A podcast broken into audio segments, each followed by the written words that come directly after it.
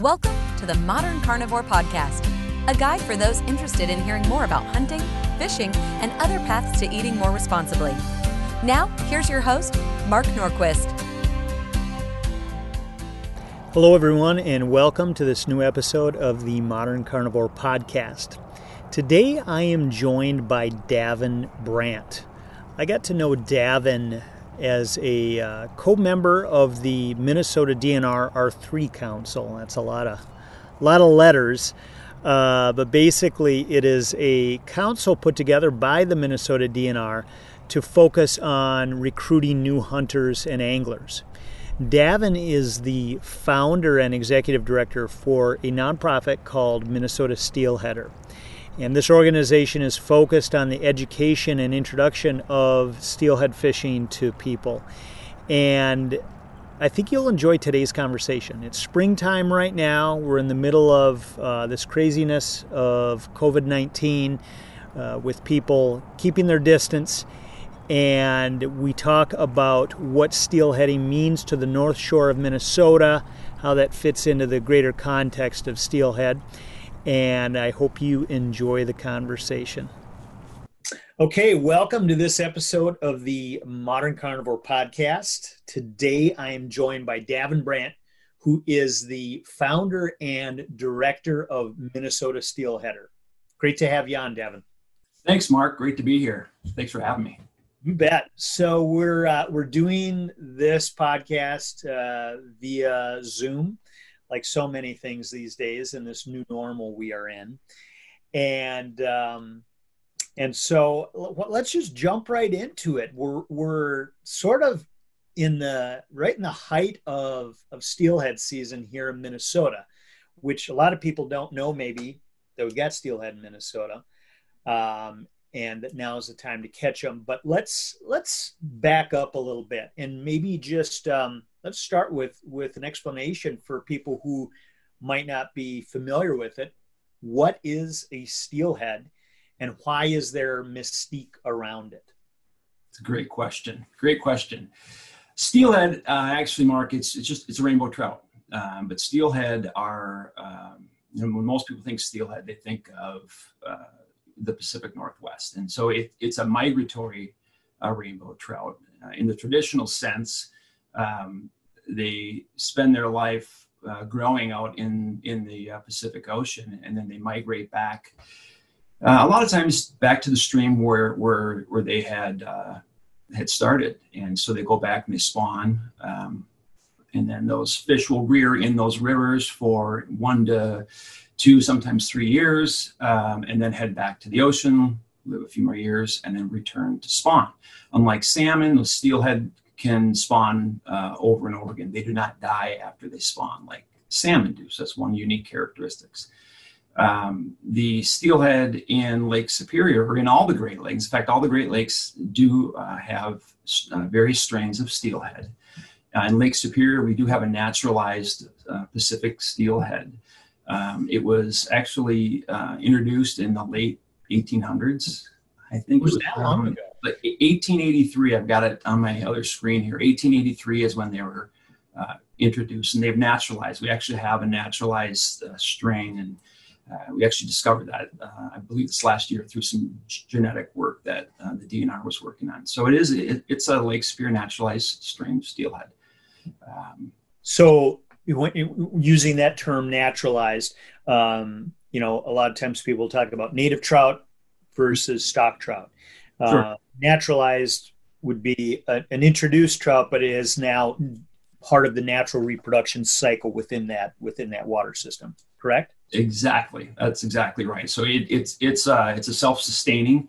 Um, there was times. Uh, decades ago where they're due to overfishing uh, primarily um, the numbers were depleted so far that we currently have a catch and release only um, but those fish are naturally uh, reproducing and they have a you know a sustained sustained population in fact the numbers are coming back and that's primarily i think due to uh, the no harvesting you know catch and release only fishery so yeah, but they are. You know, there's they they aren't natural. Those rainbow trout are not natural in Lake Superior.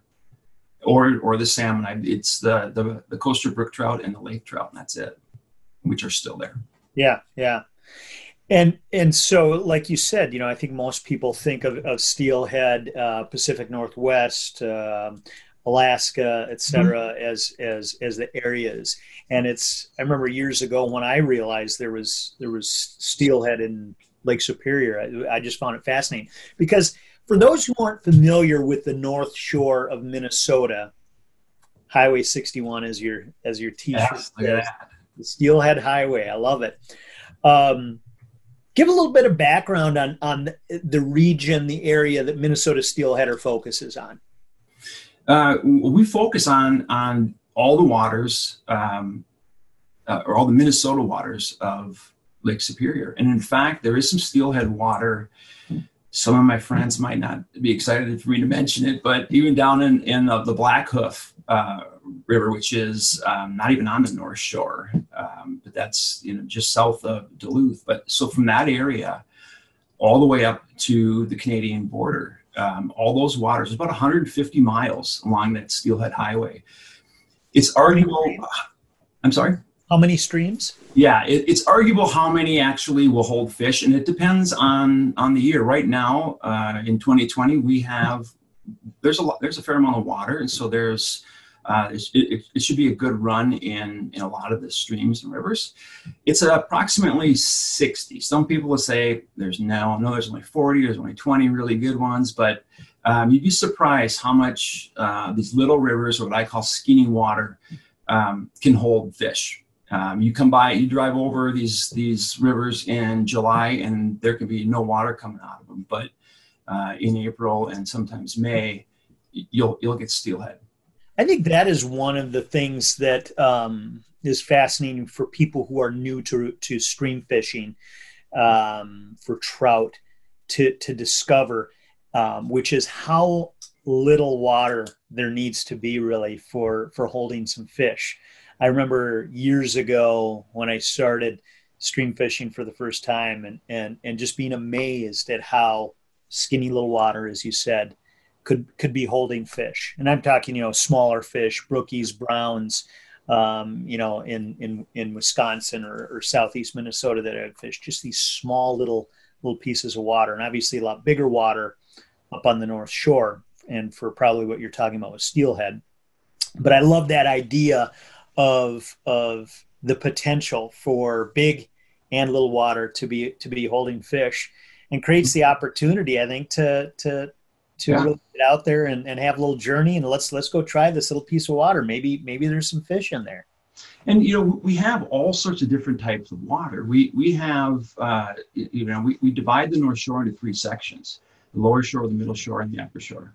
And there's different watersheds for each of these areas. M- mainly the, the, the South Shore or the not the South Shore, the lower shore um, doesn't have the same uh, headwaters as you'll find in the middle and the upper middle and the, and the upper, some of their headwaters are in the boundary waters. And so there's a good water source. Um, and, and just, you know, going into the geology and just the way the land is, it, it's different. You have different types of flow and different types of sediment and things like that. But there's some rivers, Mark, honestly, there's a couple little rivers you can jump across. Yeah. You know, not not a broad jump probably, but you, you, you could jump across. And, and you know, on average, probably the average area that people fish is like a, a rural street, the width of a rural street.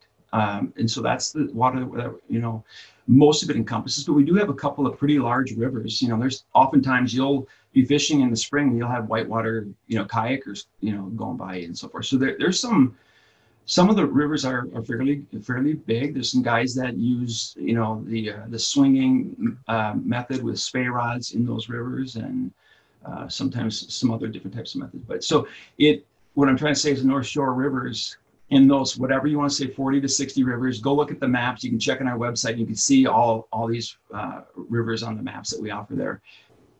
So Mark, we have all sorts of different types of water on the North Shore. Um, some some of the water you can actually jump across. It's it's not very wide. The average uh, rivers that people will fish is probably about the width of, of a rural street.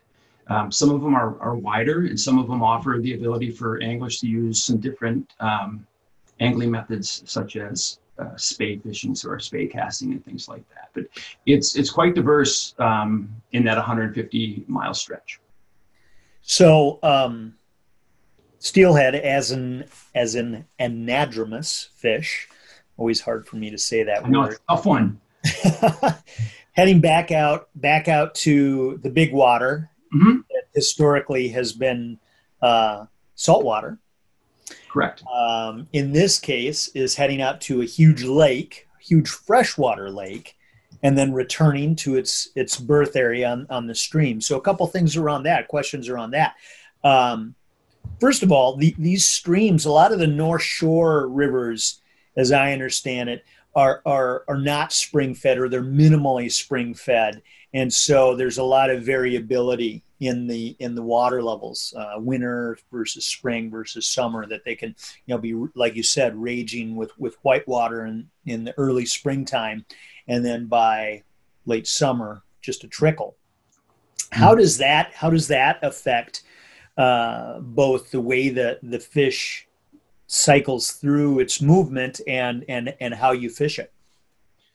That's a big question. And, you know, we actually answer that in one of our clinics, Mark. We, we offer free clinics. You can go to our webpage and see that. But we go into the, What's the what's the uh, what's the website uh, address? Minnesota, minnesotasteel.com. And on the homepage, you'll find some links. It's our fall clinic in, in particular. These are free clinics. They're streamside clinics that, uh, quite honestly, they're, they're just jam packed full of information. But one of our uh, instructors goes into detail about the geology and the the obstacles that that migratory fish on the Superior have um, by way of you know it goes into pH level of the water and the, the temperatures and the flow and all that. So it goes in a lot of that. So I'll uh, refrain from boring you on all those specifics, but that that has you know you're right. The headwaters of these rivers. Um, fluctuate and so some of them they come from marshy areas on the lower shore it's usually marshy areas things like that so in drier years the water gets really, really low. In big rains, uh, you get flashy and they can get blown out. When I say blown out, you just,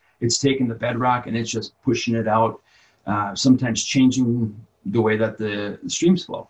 Uh, in the uh, middle and, and northern uh, region of, uh, of the North Shore, like I said, they, they do have more of, a, of lakes as headwaters. Um, you know, for instance, the Poplar River, which runs through Lutsen, there's Poplar Lake, and there's feeder streams, and there's probably springs back in the woods that are helping to to um, keep those rivers from getting getting too low. But they they all they all get a little low. But for, for migration, you steelhead migrate mainly in the spring. You can catch them in the fall, but it, it's a little different reason why you catch them in the fall.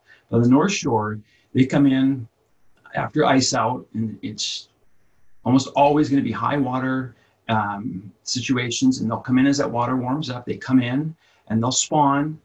Um, that can take a couple days and can take a couple weeks, depending on on on how long. And then they leave and they uh, spend their their life growing out in Lake Superior.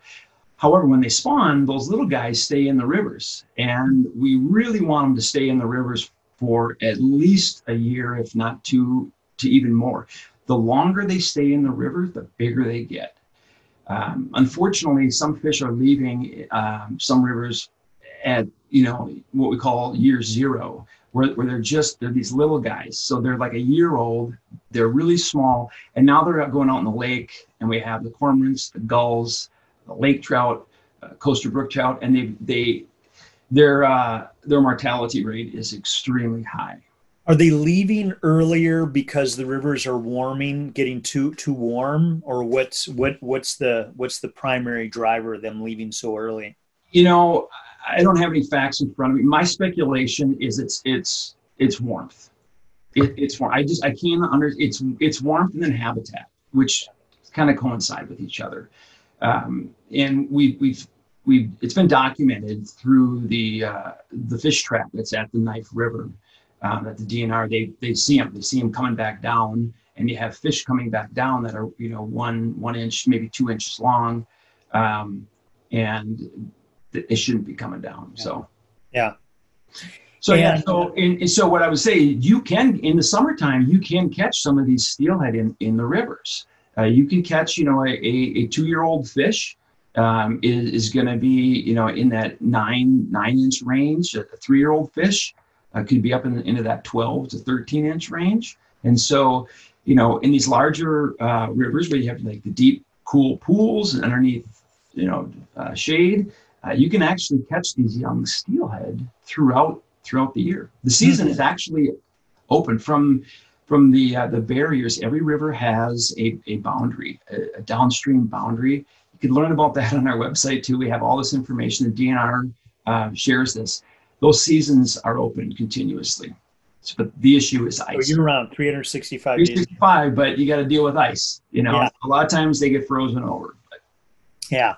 So, um, do you have people do you hear people from other areas of the country let's say the pacific northwest or or or, or anglers from other other regions who would who would say uh, yeah you really don't have steelhead in in that these fish are anadromous going out into the big lake but it it is a freshwater lake it's it's not truly the ocean uh, salt water do you hear that you know, I I personally don't hear it. It's probably because you know people don't like to talk to someone directly, but I'm I'm sure it's probably said. And one of my comments was, well, the strain came from from your backyard, came yeah. came from the the Pacific, and you know that's that, that that's an opinion, and you know we, can just agree to disagree on on that one. You know, they they are they are a, a naturalized fish, and it is a very specific strain that has adapted over,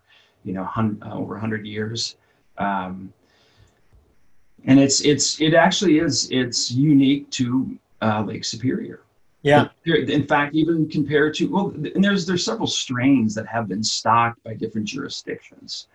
Um, I'm not an expert on all that, but you know, depending on what lake you're at, there's oh there's probably three or four different strains. And, and you know someone's going to watch us and correct me on that so no there's actually but um, and, and they're all they're, they're, different. They take on their, their different characteristics. Um, some are a little bit longer and sleeker and some are a little bit shorter and fatter. And the fish you catch on lake superior they're going to be a different size than the fish you catch on lake michigan yeah and the main reason for that is lake michigan is is a lot warmer due to its it's a lot shallower um, Lake Superior is cold. It's cold and it's not very fertile. It doesn't have quite the amount of, of forage. Um, but the I think the main reason that these, these fish just don't get as big is because their their uh, their growing uh, life uh, cycle it's it's it's cold. It's just really cold.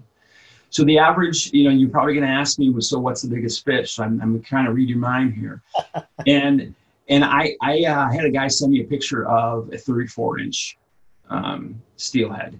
I know Scott Thorpe, uh, who's a, um, a, wonderful advocate for the fishery, um, is retired guide now, and instructor and so forth. He holds the record. I can't. I want to say it was 17 pounds.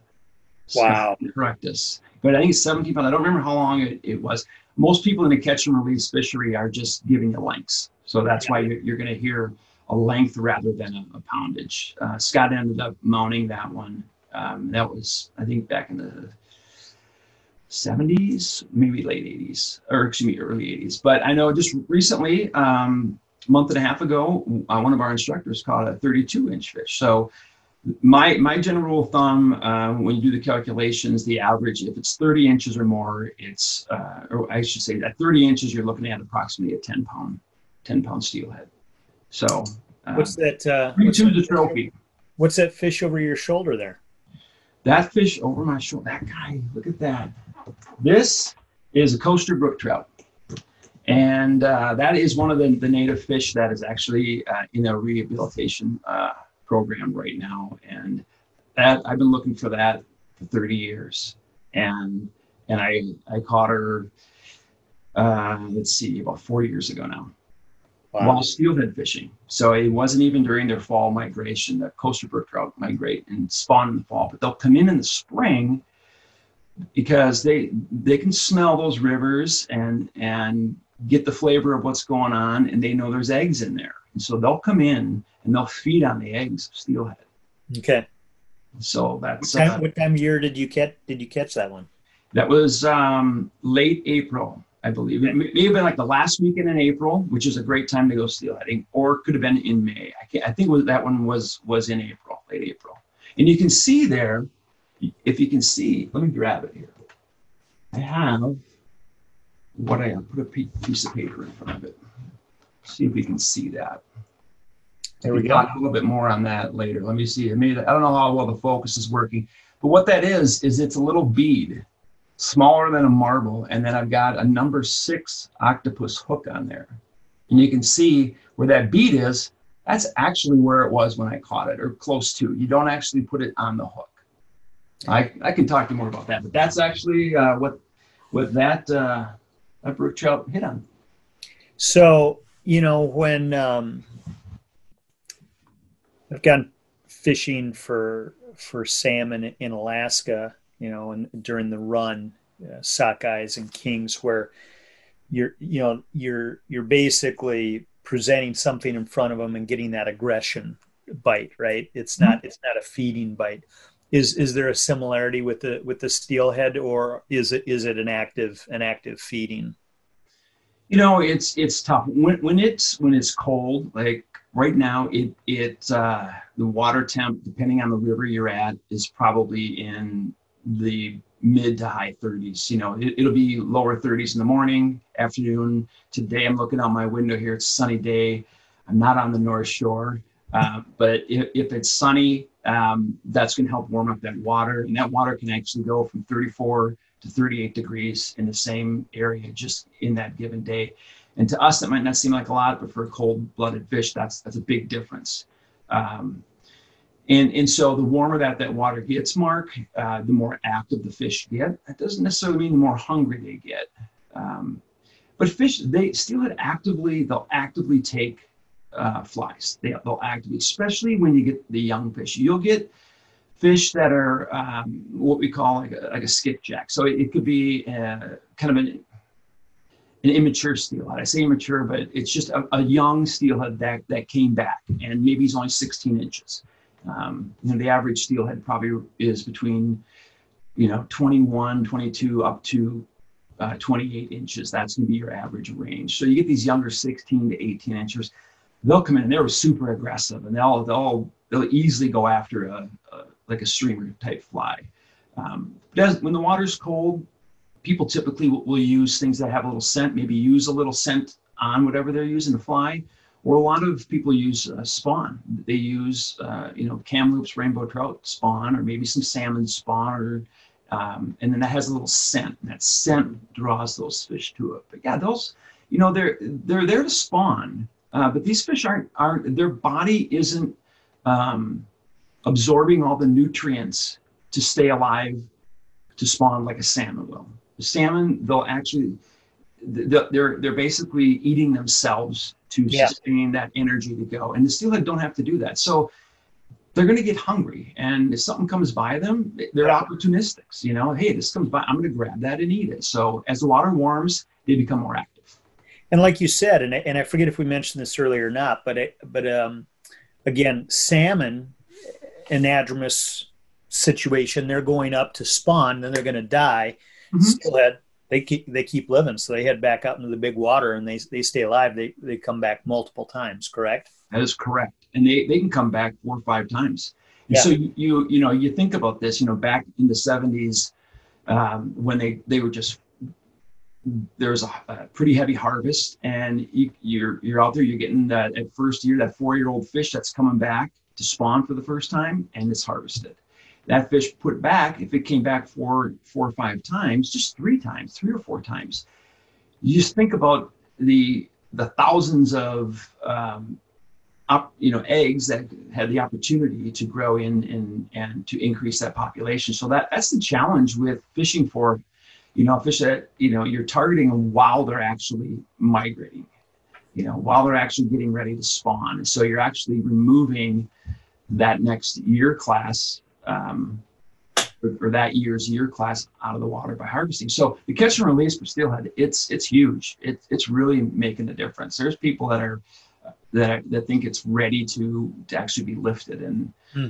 uh, our our organization feels that you know I think it needs to to to stay catch and release yeah for, for a little while longer. How long how long has the catch and release been in place? Uh, that's a really, really good question, and I'm going to mumble out an answer. It's ten years. Uh, I I, I, I, don't I don't have those numbers. It, has been quite a while. Okay. It's, it's, not just the last couple of years. It's, okay. It's, yeah. It's been, yeah, over a decade. Number, a number of years. Yeah, it's been it's been like that for a while. It's been like that for a while, just to try to get the numbers to come back. Um, there has been stocking, um, and and you can tell a, a, stocked fish from a naturalized fish in, in Lake Superior. There's going to be fin clips, um, maybe tags. They, they mark them so that um, anglers can tell. Yeah. In fact, while we're on that, Mark, you should know that there's another strain of rainbow trout in Lake Superior that um, those that have fished will know about it. But if you don't even you know know about the fishery, there's called a Kamloops rainbow trout. To the average uh, person, they look identical. They, it's a big rainbow trout, and uh, what they were introduced decades ago um, as a way to supplement uh, the fishery because the fishery went catch and release. I mean, go back into the 80s, and the the Kamloops were I think it was like late 70s. The Kamloops were introduced, and it was a way to supplement the steelhead fishery. Um, since then, that uh, uh, Kamloops program actually just um, was suspended a couple years ago, and that was suspended after a uh, genetic research project that we were actually part of with the DNR that discovered there was um, interbreeding. The Kamloops were interbreeding with uh, the steelhead. Um, and they're, even though they look the same, they have different characteristics. Um, Kamloops don't tend to fight as much. They don't have that, that fiery instinct that a steelhead does, but they're there for people to catch. So I bring that up because how you tell the difference, um, they have a clipped adipose fin. And I can show you, I don't know if I can see it very well. Right here, this little fin here is called an adipose fin. It's about the size of your thumb. Maybe if I put that there, there you, you, you, can sort of see that. Yep. Um, they can get actually as big as a you know a human's thumb, like a man-sized thumb on on these larger 30-inch fish. But those are clipped. So if you catch a rainbow trout and that's gone and it's healed over, that's the important thing. It's a whole other thing about some of these aren't healed over, and I'm not sure why that's happening. But um, when it's healed over, that that means that, that that fish had been clipped at stocking, and that is a harvestable fish. So that's been suspended. Um, and now we got some anglers saying, well, what are we going to do? You know, we don't have any rainbow trout to keep. Well, those kamloops are still in. There's still a few years or a couple of, at least a couple of year classes left um, to be caught. So people are catching them this year. Um, DNR has since um, started stocking steelhead that have a clipped adipose.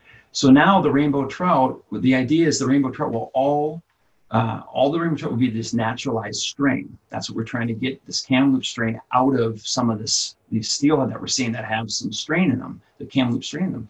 So um, by introducing a a population of uh, harvestable steelhead with that clipped adipose, we're going to hopefully be able to get back to that nice naturalized, uh, unique steelhead uh, strain that we have. Yeah, yeah, no, that's that's uh, that's great to hear.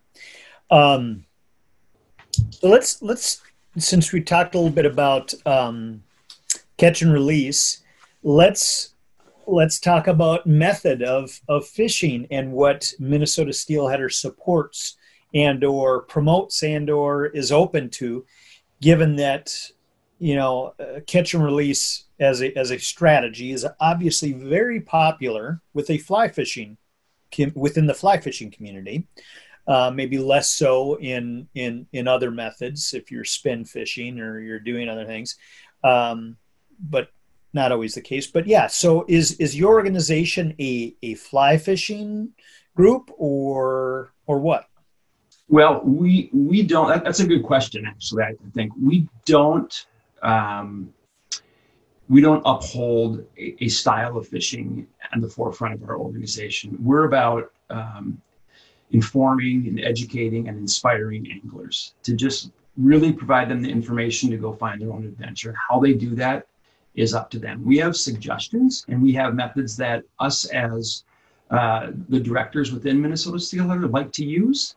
Um, at our clinics, it's typically a fly, and and there's specific reasons that I can go into in just a bit. Um, but we don't. We always encourage people. You know, it bring your fly. This is what what we recommend, and we recommend it specifically because um, it can help improve your success rate if, if you learn this new style. And you'll see a lot of different fisheries have that. You know, you, you go to a, a, different lake in a different part of the world or country, whatever, they say, this is how we're doing it. You can bring your methods. You might catch fish, but if you if you follow their their uh, advice, you know, their fly or their lure, you might might be more successful. So, um, you know, we use fly rods a lot, but sometimes those fly rods have no fly line on them. Sometimes they're rigged up on the reel, just mono, mm. just monofilament fishing line. Some have, have fly lines, some have different types of fly line. Um, spinning, some of our, our own directors like to use spinning during certain times of the year. So we, we don't care. If, if you come to our clinic with a spin cast rod, rod and, a, and a red and white bobber, I don't care. It, it's not about it's not about looks or about you know some sort of you know elite elitist attitude. It's about you know what what are you comfortable with? Bring that, and we'll show you how to use that. But then we're also going to show you another opportunity and show you that, you know, if you change that a little bit, even with what you have, let's modify it. Now try this. And it just it's introducing them to something new and different and potentially maybe something that they might find, hey, I, I see the advantages. And it might might go into trying a different option. But you know, yeah, we're we're not we're we're not about we're, we're not these fly fishing snobs that that a lot of people talk about fly fishing snobs. I actually don't really even know any, to be honest. But there's there's this like uh, narrative out there that that, that they yeah. exist somewhere. No, I, I think there is, um, and I love that that your organization has that approach and that attitude. Um, I'm I always say I'm a generalist outdoors person in, in all aspects, hunting and fishing. Um, I, I used to fly fish a lot. I hope to get back to doing more fly fishing here again soon as as I think I mentioned to you a couple months ago. I. I just uh, replaced my eight weight uh, and that I'd I'd love to get out doing and, and do some steelhead fishing here soon uh, with a fly. Now that being said, I, I like the aspect of just being open to whatever method somebody's comfortable with, and mm-hmm. especially when it comes to you know bobber fishing. Uh, I think for somebody who's brand new, absolutely uh, try what you're comfortable with. If you want to do some garden hackle, get those uh, those those those uh, night crawlers out, and and it'll be good. But just so you know, when you're on the water, you talk to someone who's out fishing. It looks like he knows what he's doing. He'll never use the word bobber. It, it's a float or a strike indicator. Exactly. there is a little bit of snobbery going on there. They don't want to be. I, I always poke fun because I, I rarely will use the strike indicator, but there's times when when it's it's it makes a huge difference. But I so I, I like to to rib my my fishing companions that fish them all the time and and poke them at, with their bobber.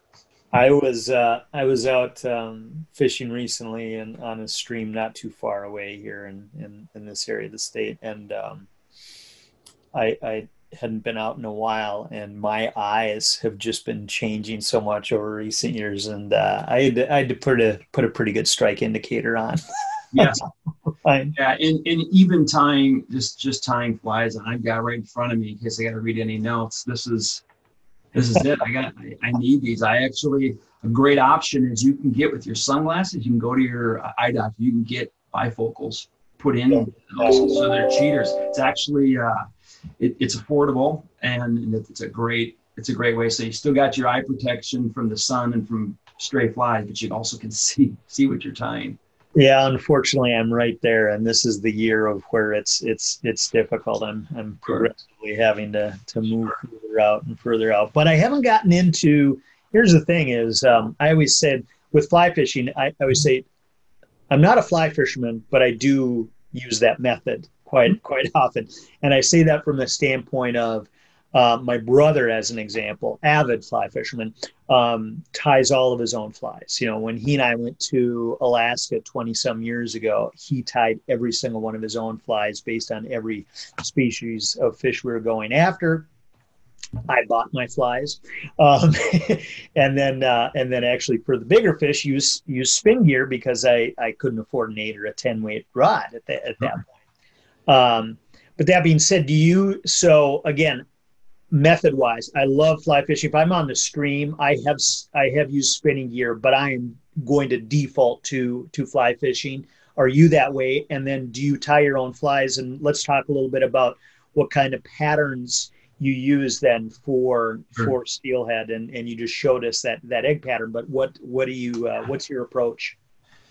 Sure. Okay. I get a lot there, but I, I can answer it. Um, my first my first steelhead I caught. This is going to date me a little bit.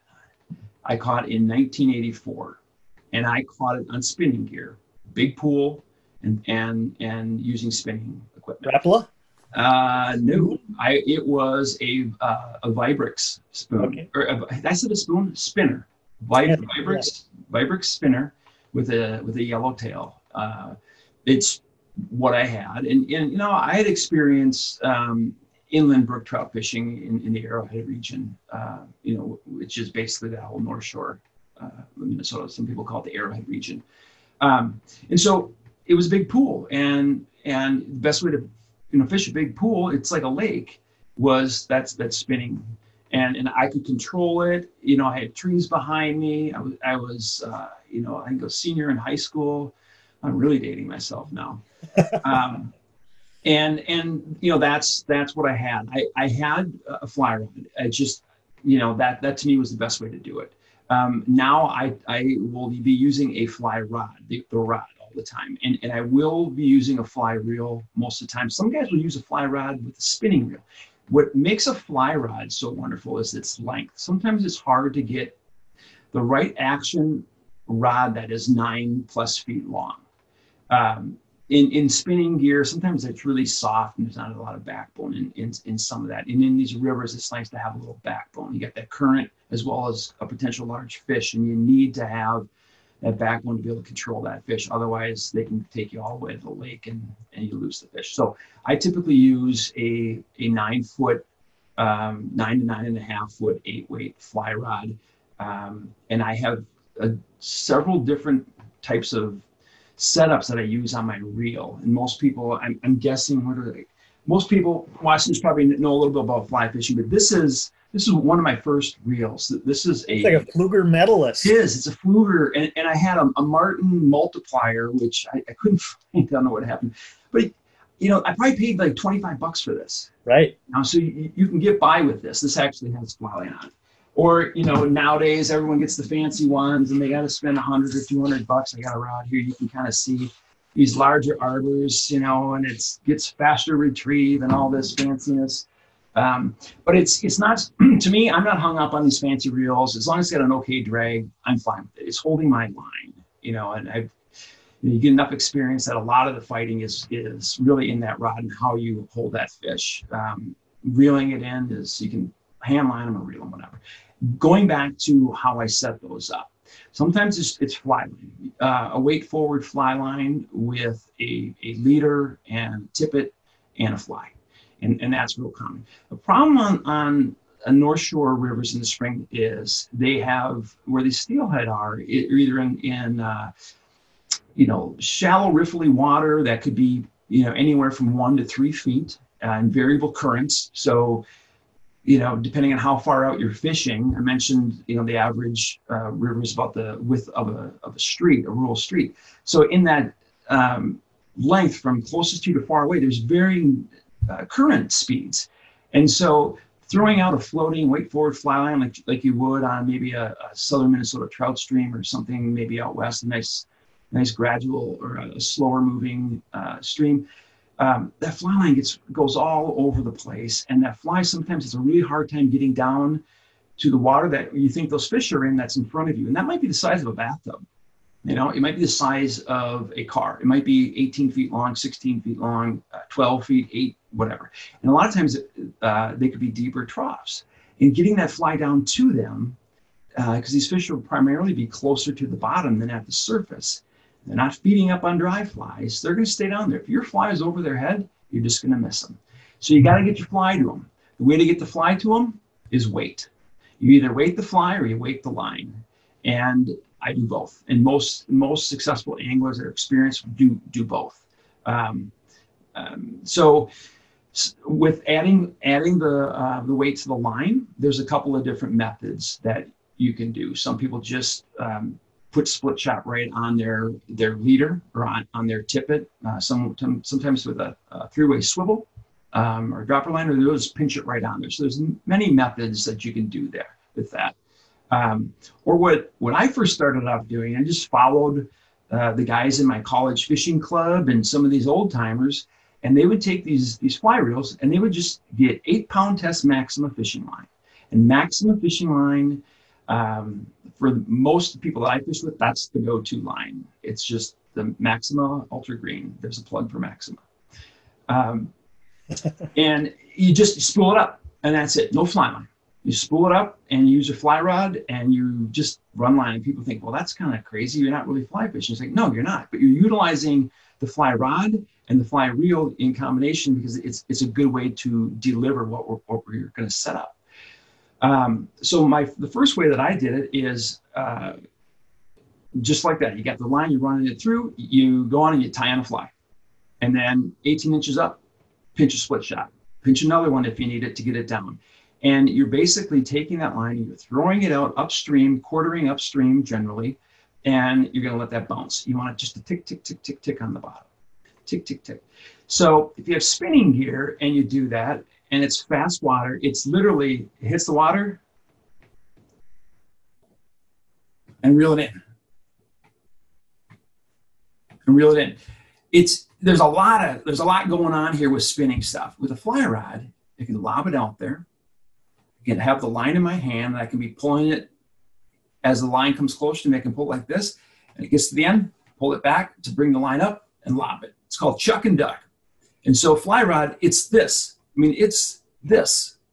There's a rhythm that you can get, and so you don't really need the fly line for those applications. And that's how I learn to fish. That's you go up the shore, and a lot of the old timers still, that's all it is is monofilament. Mm. All it is is monofilament. So you don't really and there's times in the spring when it's fast like this, it might look like I'm a fly line because I have a little different setup with with some running line that is would be the equivalent of like 18 pound tests, high vis. Um, but it serves it, it, serves the same purpose. It's a monofilament and it allows me to be able to get my my line out there. It's not the big diameter that fly line has that can get pulled in various currents. Um, so there, there's a lot of different methods. You mentioned uh, flies. Uh, I do tie my flies. I, I, tie out of necessity. I'm not. I don't have the patience to just sit and tie flies like like some of my friends do. Uh, so I'll tie out of necessity. But a lot of what I use, Mark, are yarn flies. Mm. And and yarn flies. Um, typically, it, it's something that you'd tie on, and it, it's used to uh, simulate like an egg pattern like a when I say egg pattern, it'd be like a salmon egg pattern or steelhead egg pattern. Yeah. Are you uh, on that faster faster water? You're using a high vis mono or or a fly line, or are you using? How often are you using the strike indicator? You know, in fast water, I, I never use strike indicators, and part of it is because that's how I learned. I learned to feel. And so, mm-hmm. guys, I just learn to feel. I, I don't want to be watching something to see if I got something. I want to feel it. Yeah. I, I keep a tight line and I miss them. There are a lot of times you're missing fish that they, they sucked it and spit it out just like that. And so you're constantly setting setting the hook or tightening your line a little more to, to see. Um, but I'll, I will use a striking because there's times um, depending on the flow. Well, it's all depending on the flow, but it's usually later in the season. So this is into May. Water's levels usually down. It's slow. I need to get my fly down. I happen to grab my rod that just says mono, so I don't have the fly line to float and help me go across that slow water. So now I'm stuck with my mono setup, and I got to put weight on there to get to get the fly out there. But then just goes and sits on the bottom. So a float helps with that. You can get a float, put it up to 36 inches or however deep it is, and throw it in that slow water against that rock cliff bank, and then just let it drift. So there's times when a float it's deadly um, yeah. But or in pools, there there's times that I've I've and I got friends that that will use night crawlers. They'll use night crawlers um, or other plastics or things like that. They'll float in these pools where they have eddies and the water just sits in in spins and they'll throw their float on out there and just let it sit and spin and it's just moving by itself. Let it work it and and they catch fish that way. So. And how many? Uh, how often do you see people with two-handed spey? you know, it, it's there's two rivers, and, and I'm I, I, don't mind saying that the Brule, uh, Minnesota Brule, and the Baptism River are our two largest rivers. So they have large enough water where they have these stretches where you have that the water that is conducive to that style. Um, other than those rivers, and even on much of those rivers, it's flashy, uh, meaning you have these areas where you have these short pocket water, and it, it, it the, uh, the water, the river drops pretty fast. Um, and that that spade, that two-handed, you need pretty consistent um, flow with with that, not all this rocks and boulders and you know little falls and things like that. So you, you see it, uh, but not very often. So yarn flies, uh, mono, on a on a fly rod, some of the things you do, mm-hmm. uh, springtime fishing. Um, these are some of the aspects of it. So if if people want to, um, I guess maybe let me ask you about this. So it's catch and release.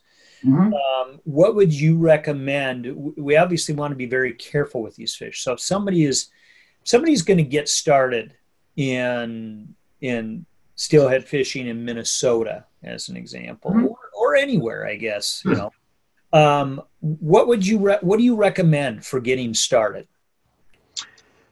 Great question. Um, you can spend as much as you want, um, or get in for the bare bones um, with just a, a simple fly rod and fly line, and that's what I would recommend to get started. Um, it really doesn't take much. You know, flies can be overwhelming. The whole the whole fly fishing can be overwhelming. The fishery is overwhelming because of 150 miles of rivers, and I don't know where to go, and where's my access points, and you know, I've never done it before. I'm a little apprehensive. All these guys out there, I don't want to look like I'm doing the wrong thing. It's it, it's pretty easy. I, I encourage people to, to check out our, our website, and I and I say that because um, you know, everything that we're offering, it's free. You know, we're, we're a, a non, a Minnesota nonprofit. Uh, our clinics are free. They're streamside clinics where we, we require a registration. It's limited because we're going to get on the water and we limit about 12 people and we get you on the water and we show you how to use these techniques. Well, first we're off the water and we do a little educational thing about steelhead, about equipment, why we use what we use, and then we, we get on the water. So there's some tools at our website that you, you can find some of this.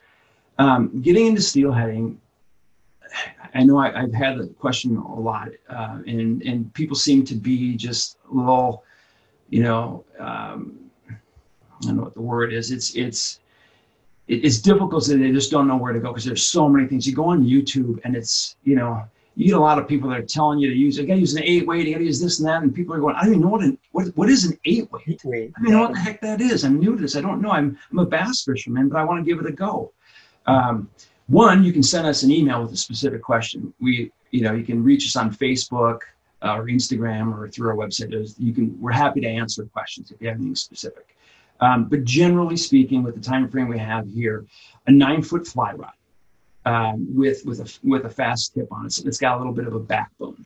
Um, eight weight. It goes down to one weight and goes up to probably 14 weight or maybe even more. Really, what that means to the average angler is if, if they put that into conventional fishing, ultralight and heavy duty like musky rods and fly rods. Smaller the number, smaller yep, the rod. Smaller, smaller the number, the lighter the action. The rods can all be nine feet long, but it, it can be considered an ultralight and it can be considered like a musky rod. The eight weight is getting up into that stiff, like a northern rod or whatnot. Most of them will have, I showed you my rod earlier, they'll have this, this little, too much in my office here, they'll have this little butt section. Some are longer, some are shorter. A lot of the guys will have custom rods and they'll be a little longer. And that's just for your forward. And that's to help just give a little, these fish can get pretty, pretty big and heavy against in that current. And that gives you that, that little extra um, support and fighting the. It makes a big difference. Your average fly rod, um, average, your your uh, you know one to six weight won't even have this on. It'll just it'll cut off right about here. Um, so having something with this is nice, and that's seven, eight, nine weight. Those those three are things to look at. I like an eight weight, and so, just to yeah, go ahead. So you know we're not necessarily wanting to to push anybody into a specific brand or not, but uh, I think for most people, um, getting into in, into fly fishing for the very first time, they're going to run into into combo kits. You know, you could mm-hmm. be your, your scientific anglers or your Shakespeare, et cetera, or maybe even Daiwa or somebody.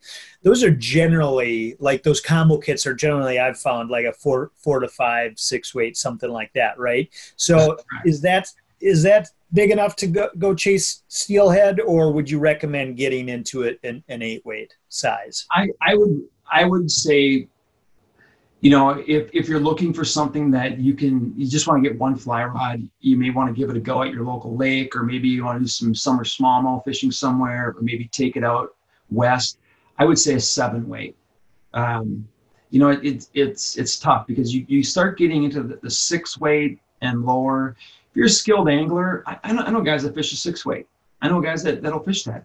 It's it's lighter action. It doesn't have quite the backbone. So in really fast water, it's hard to hard to put what I call put the brakes to the fish. Tighten that line up and really really put the brakes to that fish. So it just makes it harder. And imagine fishing with an ultralight and you've got a, a 28 inch walleye.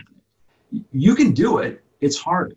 Throw current in there and now it's even harder. So part of it is, especially with the catch and release fishery, I, I encourage people, to you know, fight the fish, but don't fight it longer than you have to because that's that's wearing that that's that's really putting some stress on on the fish if you go longer than you have to. So I I think I'm really happy with with an eight weight. Um, I, I do use a seven weight um, later in the year, um, usually May, maybe even into June when, when the water is uh, not quite as high and it's slower and, and it's it's more fun to fish that way. Um, yeah. So, so that's the route that I, then that's with steelhead. With with you know some of the the other uh, species that you have in these rivers in the fall, um, I go down to a four weight, and that's just depending on on what I'm targeting. Yeah. So, so great transition from from equipment to um, responsible catch and release, as you described. I think if if you've got too light of a tackle. It can be fun, but you also don't want to play the fish out too long because that's going to increase the mortality rate of, of that fish once you release it. Mm-hmm. So, in your clinics and, and when you talk about catch and release, what do you what do you tell people what guidance do you give to to to really handling the fish and making sure they're they're responsibly getting that fish back in the water and keeping that that fishery healthy one one great thing that we'll we'll, we'll tell people is when we take this fish out of the water, um, just so you realize how much we don't want to keep it out of the water for is hold your breath during that time. And when you're ready to exhale, that fish is ready to go back into the water. And that's that's a good rule of thumb. I, I personally I don't know how long these fish can be out of the water before it really puts stress on them. But I figure, you know, and what we try to preach is, you know, if you're holding your breath that whole time, um, great, then you keep the fish out. Um, quite often on TV shows, you see these guys holding bass or whatnot, and they're talking and they're going on for a couple minutes, and it just drives me nuts. And I'm not too sure if, if that uh, harms the fish. But for us, what we'd say is keep the fish in the water as long as possible. Bring a net. We're big advocates of nets. There's arguments on what kind of net to use. You can figure that out. I, you know, the, the rubber nets or the, or the, the, the nylon nets, all these different things. The key is just to keep the fish in the net. So you got them in the water, in the net um, get your camera ready, get your phone. Most people are, are using this autofocus, auto everything. You know, while you're you're fishing, you know, set your phone to, to the camera mode, then tuck it away so that it's ready to go, or get it all ready before you take the fish out. Um, there's been arguments of do you use a fish glove? Uh, using a fish glove helps to grip the fish better. Um, these fish have a have a natural a coat on them that it makes them really hard to hang on to. They have scales, but they're so small that it almost feels like skin. And so, very aggressive and active fish, it can be hard to hang on to them. Um, don't hang on to them over, stand up over rocks and gravel because if, if you drop them, you're going to drop them into that gravel and it can get their gill plates and all that stuff stress the fish. So we recommend, you know, uh, if you're fishing alone, get your camera set up, get it on the, get the timer going, and you know, grab your fish, take your picture, and then let the fish go again. Same if you have a, a friend there, have them get the camera ready and then reach in and grab the fish. And what we do is you grab it by the tail. Um, I'm going to use my big one here and I'll show you. So a great way to do it is, you know, on a bigger fish, it's a lot easier. On a little fish, tail's a lot smaller, but it's easy, you know, to grab that fish. I grab it like this, and, and you can lock your fingers on the back and just lock them in there and then cradle it. We don't, I can't squeeze this one because it's so big, but some people sit and they'll squeeze these things and don't. What you want to, this is, this is why you're hanging on to them. It's right here. This is supporting them. You can go take that picture. Maybe take your hand away like this, you know? You, you can do all these kind of fun things that you want to do with that. But the key is you asked about the catch and release. The key is keep them in the water as long as you can. Pull them out, it's seconds. Take the picture, admire the fish, put it back in the water. You can look at it in the water and, and let the fish go. If you have a fish that is stressed at all, um, you dropped it, you know, things happen. It happens to all of us. Um, when you're releasing that fish, just hang on to them. Don't just throw them in the water. You know, like people sunfish fishing, they just catch them, they throw them off in the water. Hang on to them, point them upstream. Let that water get through their mouth and past their gills. You can just hold them there for a little bit. Let them swim out of your hands. They'll, they'll, they'll tell you when it's time time to go. But by holding them there and allowing that uh, current to pass through their gills, it's getting them oxygen. So we always kind of steer them upstream hopefully that, that answers those questions. We do have some information on our website too on some, you know, just proper catch and release. Perfect transition. So what is uh, what is your website again? Oh, good one. MinnesotaSteelheader.com. MinnesotaSteelheader.com. You are the, you're the founder and the and the uh, executive director of it. Mm-hmm. Yes, and we are on Facebook. The most relevant information that not relevant. The most up to date information that you'll find is probably on our Facebook. Uh, yeah. we, we do post images on Instagram, but if that's more imagery, Facebook will will post. I think today someone posted. Uh, they caught it. A couple of our directors live on the North Shore, and he posted a image of a you know or a video of a steelhead swimming away um, after he caught it.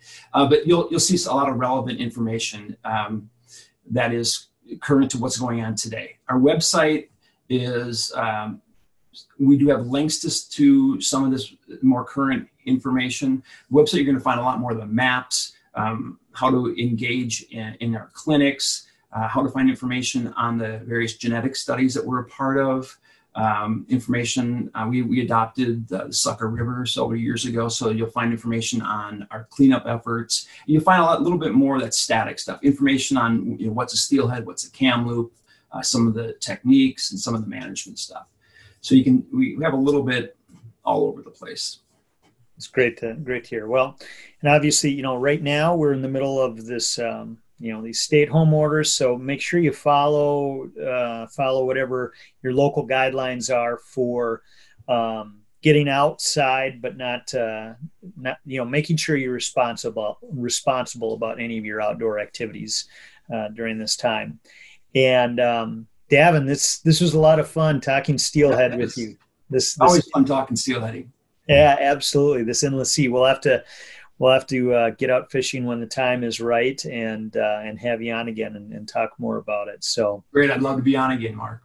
Thanks so much uh, for your time today, and uh, stay safe out there. Right on. You too. Take care. Thanks. Bye bye. So I hope you enjoyed today's conversation with Davin Brandt from Minnesota Steelheader. You can go to minnesotasteelheader.com. And also don't forget it's also turkey hunting season right now. And at huntingcamp.live, we are offering free turkey clinics. So you can go out and get all of the turkey hunting curriculum for free this spring since we're all cooped up in our homes. And you can learn a new skill if you haven't been out turkey hunting yet. And I myself will be going out for the first time this year.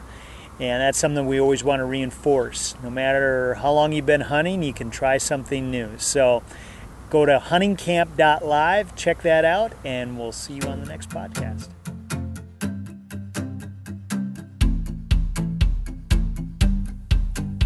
Thanks for listening to the Modern Carnivore Podcast. You can continue the journey by going to modcarn.com